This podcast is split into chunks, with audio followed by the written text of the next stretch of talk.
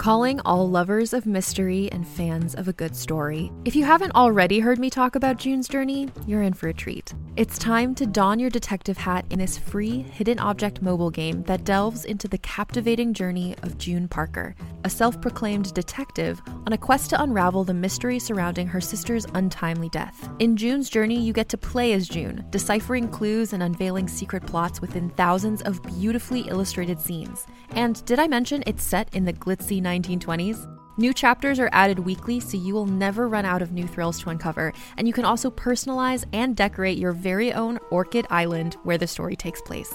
How sharp are your detective skills? Find out when you download June's Journey on your Android or iOS device, or play online via Facebook Games. Your detective journey awaits.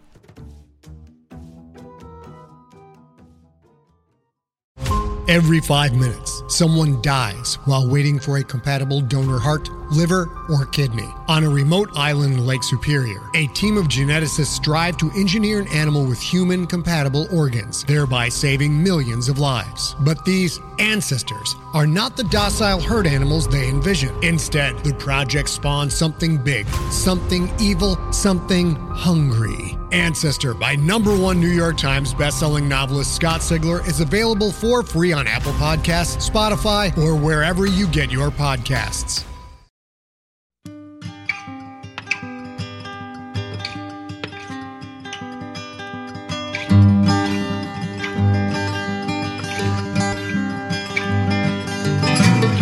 Hello and welcome to the Drabblecast, episode 66.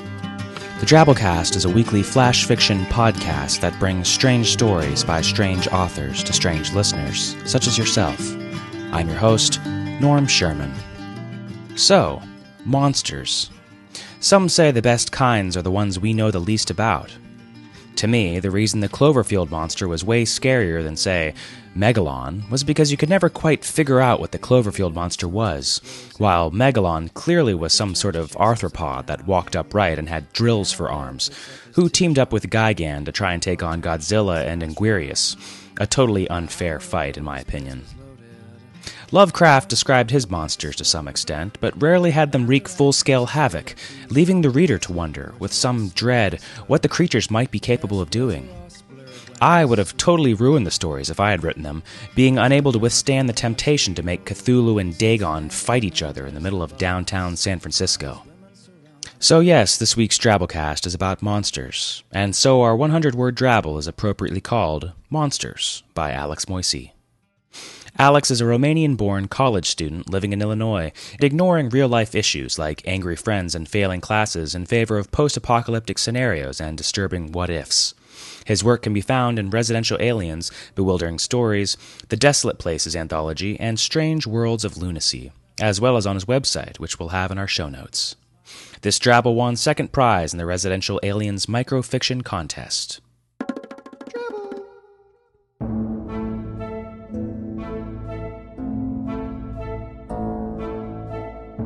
Can you check for monsters? My dad sighs and heads for the door. Please, I scream after him. Alex, go to sleep. Daddy, please, I smirk, looking cute. Do you promise to go to sleep if I check?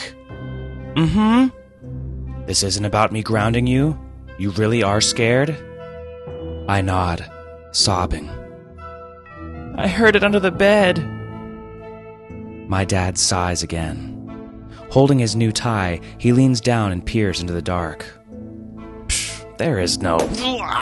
Suddenly, a furry blue hand drags him under. That'll be five cookies, kid, the blue monster growls, as I lean back, smiling.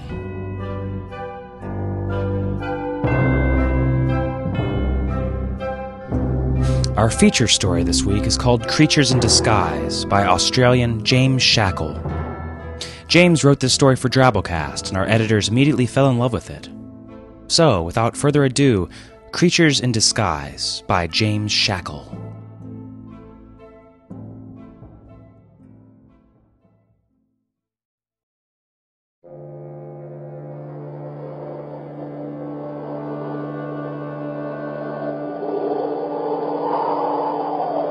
The wind was born behind the city, blowing in from the eastern plains. It flowed through the streets and crowded laneways, up and over cars. Then it was past the buildings, leaving the noise behind. It blew on toward the distant hills and the forests there, whispering through the quiet places. It glided above small shapes moving fast, around boulders and over streams, up and up, until it reached a cave sunk into the bones of a mountain. Amber light spilled out into the rocks nearby. The wind circled and spun, dancing over the flames, until it reached a figure huddled in a corner of the cave. Then it died. Ed's eyes flashed open. How long had he been sleeping? He couldn't tell. They couldn't be far away now. He'd probably left a trail of blood leading up the hill. They had an excellent sense of smell, grandmother had said. They could track you over snow and mud, over wood and water. He'd brought a loaf of bread just in case, but he doubted it would do anything to sway them. They didn't feel things the way humans did. Things like mercy. The fire spit and crackled, throwing dancing sparks towards his pack in the corner. It didn't matter now. He thought back to yesterday. All the signs had been there. He should have seen the trap. He'd been hiking up through the hills outside the city. Tom was next to him. They were both thin and malnourished, the legacy of years spent on the run. The flat grassland gave way to heavy pine trees. Ed had been able to find a small path through the forest. It was overgrown with weeds. He sensed eyes on him. Loosen up, buddy, said Tom. We got the better of 'em back there. They won't find we're gone for at least a couple days. Hmm, I don't know. They gave up the chase quicker than usual. That was too easy. That's only because we make it look easy, said Tom, grinning. Trust me. That was when it happened. Ed remembered only a flash of feathers and a scream from Tom. He had began to run, his mind flipping over into panic. He heard wings beating behind him and he increased his pace, running deeper and deeper into the forest, cutting and ducking. Eventually, he had stopped and looked back. There was nothing, only the trees bending quietly, needles rustling together. A sense of stillness. He looked down at his leg. It was bleeding. That was 26 hours ago. A day spent painfully trekking higher into the mountains, his wounded leg dragging along the ground. He'd found the cave as it was getting dark, set into the side of a cliff and sheltered from most of the wind. It could only be a temporary shelter. They would be hunting him now, scouring the hills on wing and foot. Ed knew his energy was almost gone. He couldn't run anymore. It was a relief, really, when he thought about it. To stop running, to turn and face them at last, even knowing he couldn't win. He thought his grandma would be proud. She was the one that started it all that day at the park. Ed was only 10 at the time. The question had been plaguing him again, twisting and knifing like a splinter in his mind. There was something wrong with the world, but no one else could see it. On that day, as they were walking under the trees, the words had tumbled out of his mouth. Why do we feed the ducks, Grandma? She had tensed then, holding her plastic bag to her chest. It was filled with small pieces of bread. She looked around, warily. Why do you ask? She said. I don't know, it's just something I've always wondered, he said. His grandma had sighed and looked out at the lake and the birds swimming there. Do you know much about ducks, Edward? she asked. No. They're a contradiction. On the surface, what you can see, they glide serenely across the lake, yes? But underneath, their legs, they're constantly moving, always in frantic motion. Ed had been confused. But what does that have to do with us feeding them? She said. They reached the lake and fed the ducks in silence. A crowd of them gathered at their feet, thrashing through the water for the little crusts of bread. Ed had loved the whole process, even if he couldn't understand it. He remembered his grandmother had seemed ill at ease. They left the lake when the bread ran out, walking slowly back along the gravel path. The ducks watched them go.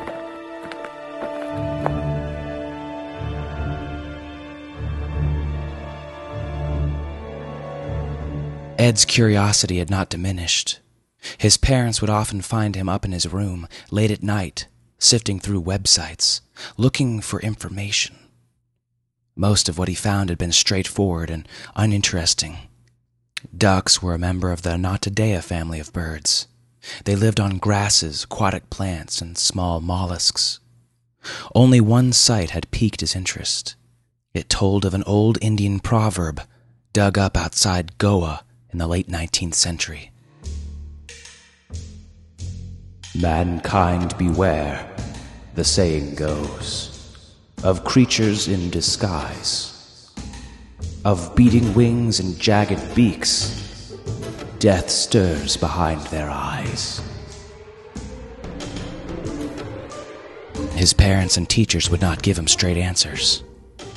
I don't know what you want to hear, Edward, his housemaster had said. There are some things in life that you just shouldn't ask about. Ed had been shoved politely but firmly out of the room, questions flitting through his head like butterflies. He had decided to go back to his grandma and try again. She lived in a small house, he remembered, near the park. It was an old weatherboard place, tired and overgrown. Small flowers lined the brick path up the front door. Ed had always loved that house. He'd sat with his grandma in the living room. The afternoon light beamed through the windows, and dust motes danced and spun around the air. It had smelled of mothballs and memories. I want to ask you about the ducks again, he said. His grandma hung her head, then got up slowly and went to the window, peering up and down the street. She then walked quietly over to the living room door and closed it. Only after she'd done this did she turn to answer him. You really want to know? Yes, he said. More than anything. She'd told him then. Told him everything. Even lying there in the cave, twelve years on, he could scarcely believe it. She'd explained about the ducks, about their need for bread, their terrible hunger. It's a sacrifice, she said. What we do with the bread. It keeps them happy. It's an arrangement. Ed had sat there in shock as she related the whole story, told him of the murders and the disappearances. The police call them suspicious circumstances, but everyone knows what that means, she said. It means they've been taken. But why? Ed managed to ask. Why do they do it? I told you, said his grandma, pleading in her eyes. They have a great hunger. Bread cannot sate them for long, and if anyone talks about it, even in whispers. She trailed off. What happens to them? Ed asked. His grandma shook her head sadly and got up from the chair. Time for you to go, Edward. Time for you to go. They had found her body three days later. She was lying in bed, a loaf of bread, uneaten on the dresser. She'd locked the house from the inside. The police seemed baffled. Edward was told the circumstances surrounding the death were suspicious. They had never found the killer. That was 12 years ago. 12 cold and bloody years, running from town to town, place to place, never settling, always looking over his shoulder. He had met Tom in New York, a fellow runaway. They were both hunted men. Now Tom was dead, and Ed was alone again. He looked up into the darkness in the mouth of the cave. There were small shapes moving outside, waddling and shifting in the gloom. He heard the ruffle of feathers, and the sound he feared above all others, bouncing and reverberating off the walls. Quacking. The quacking echoed around him, louder and louder, and he covered his head with his hands. Let it be quick, he thought. Then the fire went out, and the darkness swept in.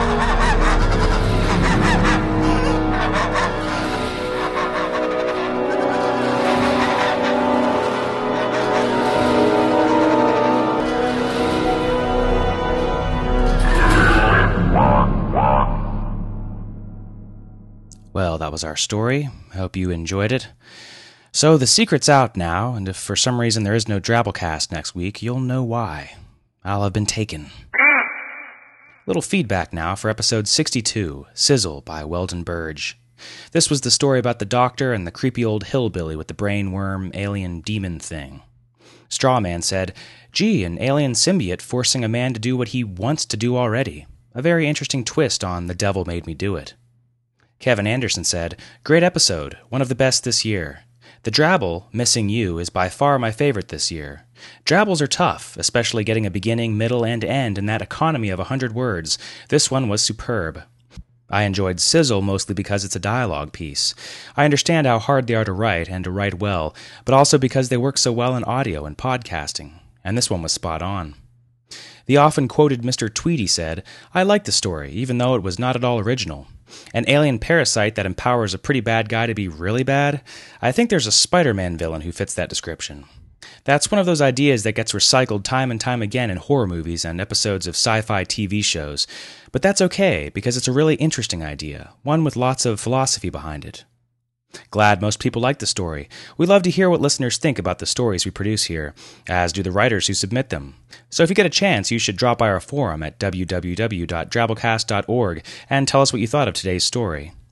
While you're there, you can push the donate button and drop us a donation if you'd like to help us pair authors and buy more splat sound effects.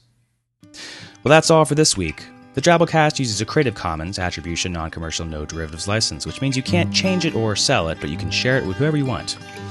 Our staff is made up of co editors Luke Coddington, who thinks President Roslin is probably a Cylon, Kendall Marchman, who thinks Lee Adama is probably a Cylon, and yours truly, Norm Sherman, who is a Cylon, reminding you listeners to feed the ducks.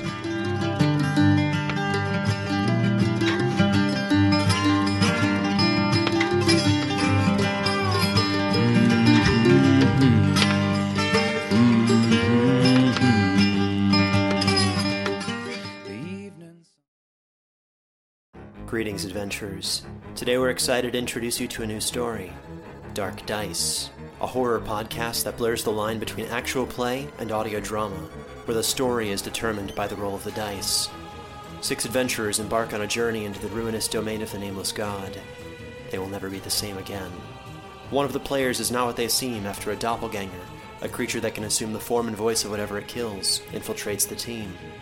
As the players are picked off and replaced one at a time, can they figure out who the monster is before it's too late?